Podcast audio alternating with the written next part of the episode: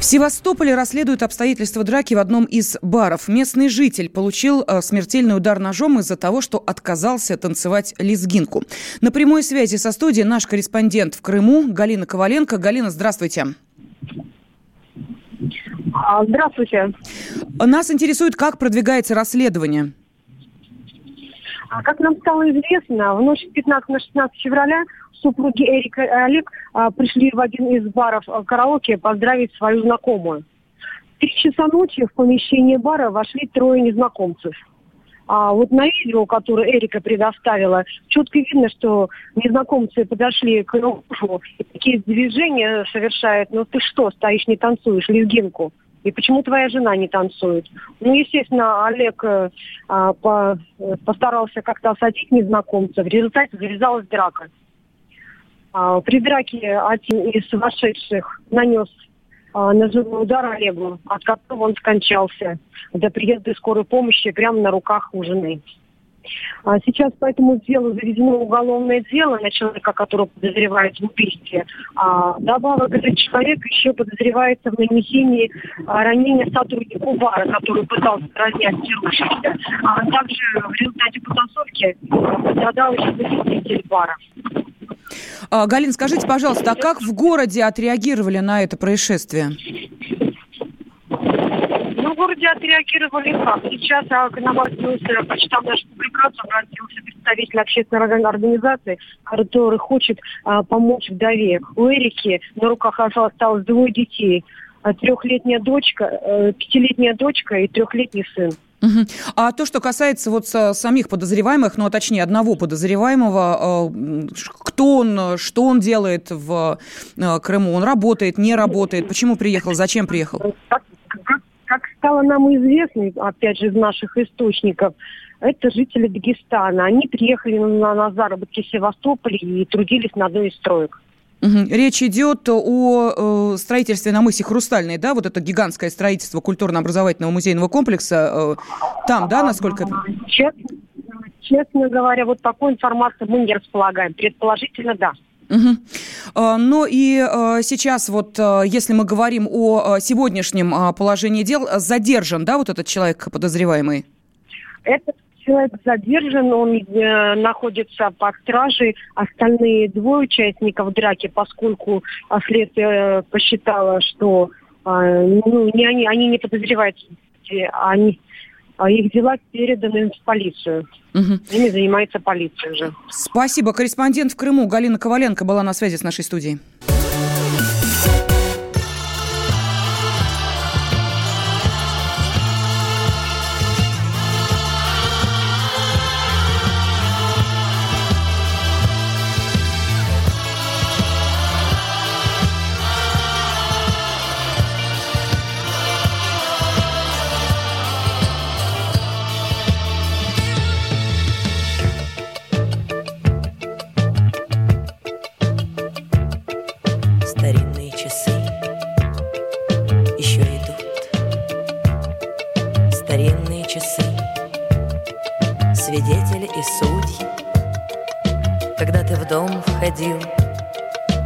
Слагали гимн, Звоня тебе во все колокола.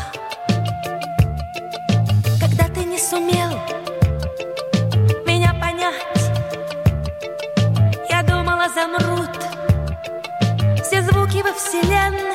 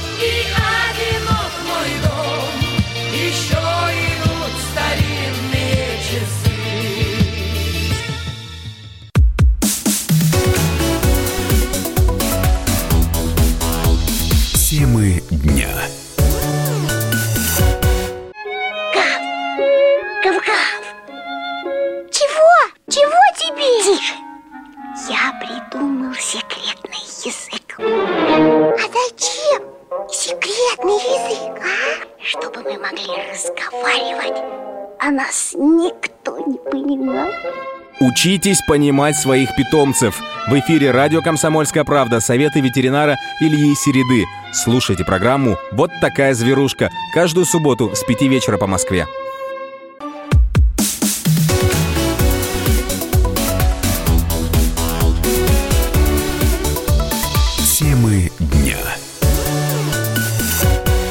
Студии Елена Фонина мы продолжаем. Сегодня сотни миллионов человек по всему миру, ну, действительно, выпали из жизни. Случилось событие, которое они ждали несколько лет. Э, телеканал ABO начал премьеру заключительного сезона «Игры престолов». Первую серию показали в 4 утра по московскому времени. В этот момент от наплыва желающих сервис Амедиатека, у которого эксклюзивные права на сериал в России, оказался недоступен. Ну, а что в Америке? На прямой связи со студией наш собственный корреспондент США Алексей Осипов. Э, Леш, привет приветствую тебя, здравствуй. Ну, Лена, здравствуй. Здравствуйте, уважаемые радиослушатели. Скажи, пожалуйста, ты-то фанат «Игры престолов» или нет? Ну, если быть честным, то не фанат. Э, со стороны зрительского или, скажем так, покупательского сегмента этого дела. Почему покупательского? Ну, во-первых, для того, чтобы посмотреть эту серию, нужно быть подписчиком определенных каналов, а во-вторых, в Америке настоящий вот такой коммерческий ажиотаж на э, предметы одежды, аксессуары, всевозможную сувенирную продукцию, связанную с э, играми престолов, даже крупнейшие игроки э, и ритейлеры, и модные дома э, выпускали и продолжают выпускать, ну, я не знаю, пиджаки, ручки, шапки, шубы, все что угодно связанное с «Игрой престолов». И, на мой взгляд, вот, ну, это даже уже некоторый перебор. Да, кстати, вот в Петербурге к выходу заключительного сезона создали э, брутальную съедобную композицию из разных видов сырого мяса, красного бархата, ножей, шишек, имитирующих драконьи яйца, мечей, топора и макета э, скелета человеческой ноги. В общем, это в продолжении той темы, о которой ты говоришь. А можно сказать, что в Америке настоящий бум, и кроме вот этой темы «О, боже мой, Игра престолов», других новостей просто нет в информационном поле?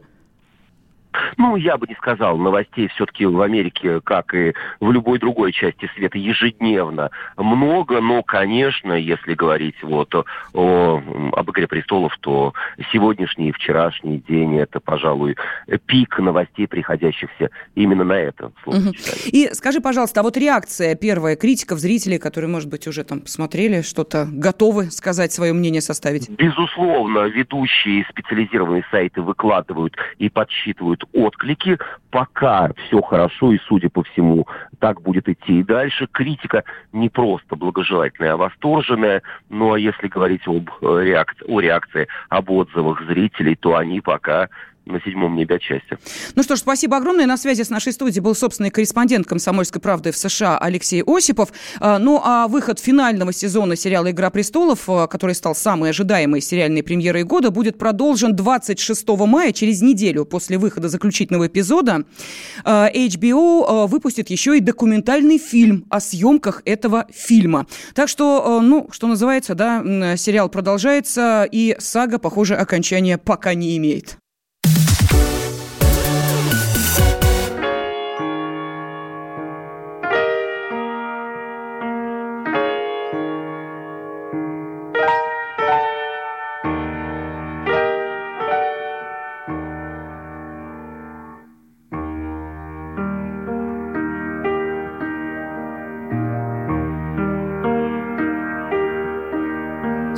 Судьба, прошу, не пожалей добра, терпимо будь, а значит, будь добра.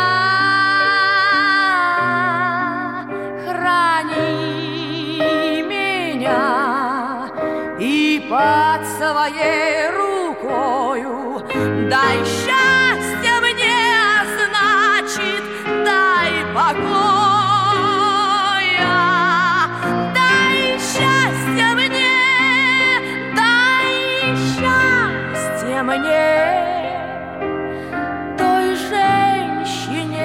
которая поет. Пусть будет мой остаток путь недальний, не столько долгий, сколько беспечальный.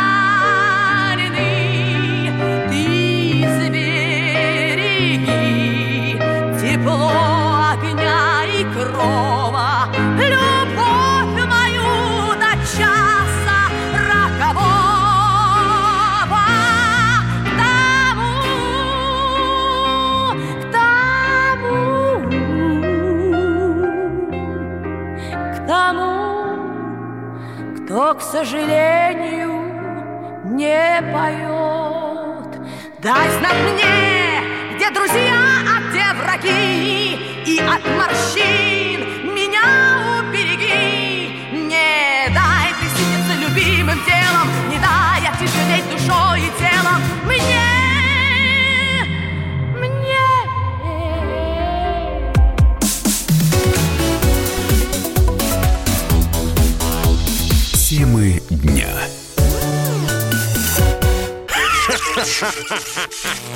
Машина времени! Она работает! Док, а ты уверен? Да! Посмотри сам! Но, док, это же просто радиоприемник. А чего ты ждал? Давай, включай дежавю! Вперед! В прошлое! Ностальгический удар от Михаила Антонова. Воспоминания о том, что мы бережно храним в памяти. Программа «Дежавю» по будням с 11 вечера в прямом эфире радио «Комсомольская правда». Сегодня Примадонна российской эстрады отмечает юбилей. Алле Пугачевой исполнилось 70 лет. Певицу поздравил Владимир Путин. Президент отметил неординарные вокальные данные, яркий артистический темперамент и работоспособность, которые привели Пугачеву на вершину эстрадного Олимпа. Также глава государства обратил внимание на участие артистки в судьбе других исполнителей, тех, кому она открыла дорогу на большую сцену. В преддверии юбилея россияне назвали и самую любимую композицию в исполнении Аллы Борисовны. И это «Миллион алых роз. Но и эта песня, и миллионы поклонников, все это было позже. А в 1965 году тогда еще студентка музыкального училища отправилась на свои первые гастроли в составе группы Мосэстрады. И дальше еще несколько лет по деревням и весям. В одном из таких туров Пугачева познакомилась со своим первым мужем, цирковым артистом Миколасом Орбакасом. Вместе с Максимом Клеменовым давайте-ка вспомним первые шаги этого звездного пути.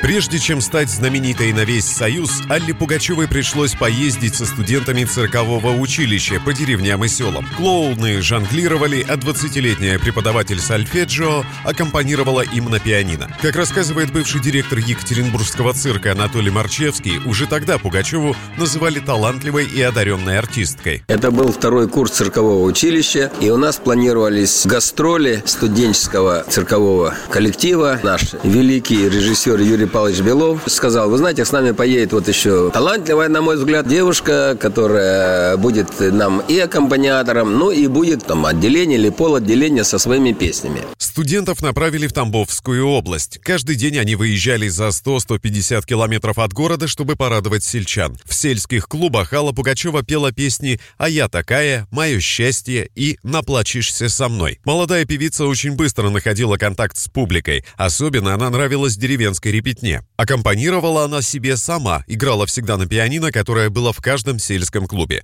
Правда, как вспоминает музыкант Валерий Морозов, однажды пианино в клубе не оказалось. Концерт едва не сорвался. Это было в городе Мичуринск, Тамбовская область. Большой у нас афишный концерт. Мы приехали, всю аппаратуру поставили, а потом смотрим, нет инструмента. Говорим, Алла, я говорю, а что ты будешь делать? Ой, кошмар, какой ужас. Она, значит, переживать начала. Я говорю, успокойся, все будет окей. И у нас в программе работала девочка, и у нее был маленький аккордеон. Я говорю, Кать, давай мы сделаем так, когда Аллу объявим, и нам аккордеон дашь, мы меха будем раздвигать за кулисами, аппликатура будет как бы высовываться из кулис. Там вообще ахнул весь зал, потому что маленький аккордеончик, и вот она на этом полуметре сделала симфо-джазовый концерт. Великолепно.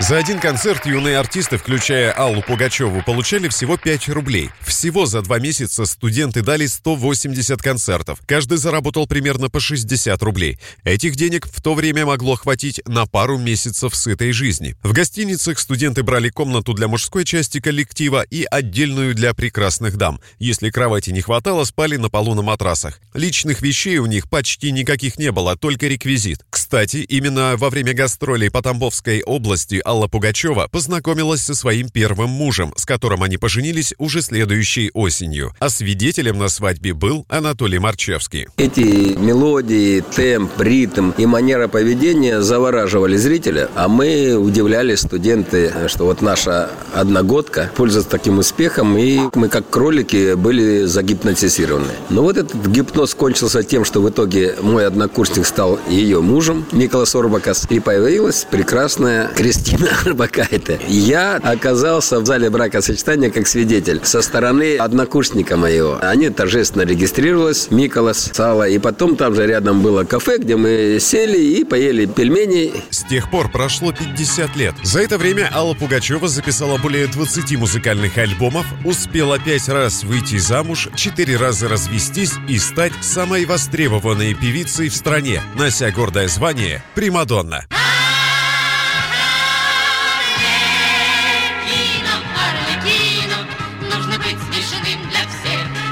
Максим Клейменов, радио «Комсомольская правда», Екатеринбург.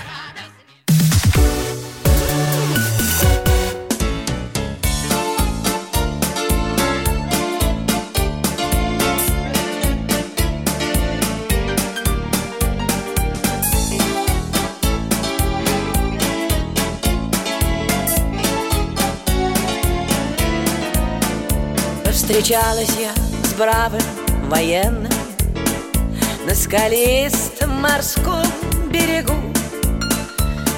Ой, девчонки, режим с гигиеной. Нарушали мы на каждом шагу. Страсть повергала в пучину. Об одном только помню. Ой, такой был мужчина. Ну, настоящий полковник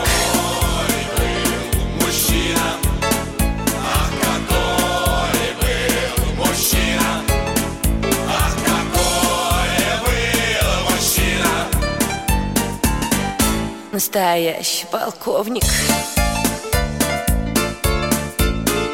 Приглашал он меня в ресторан. Коньяком, правда, за мой счет угощал. Обещал Монте-Карло и Варну. Ой, и жениться, представляешь, обещал.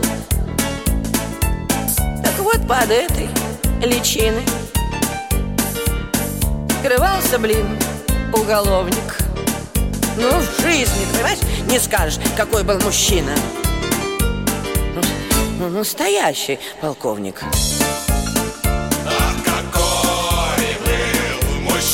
Прав, правда. Ах, какой был мужчина Чего ты смеешься? Ах, какой был мужчина Ой, настоящий полковник. Темы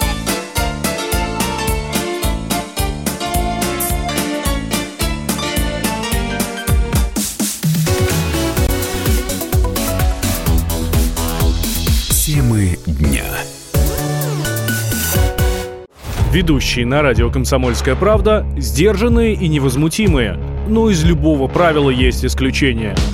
Дай по морде мне. Встань и дай. Хочешь стекло хочешь? такое? Давай. Вот это говно в эфир кидаешь. Я- Ты несешь какую-то хрень. Мы расстреляем его из водяных пистолетов мочой. Самый горячий парень радиостанции в прямом эфире. Исключение из правил с Максимом Шевченко.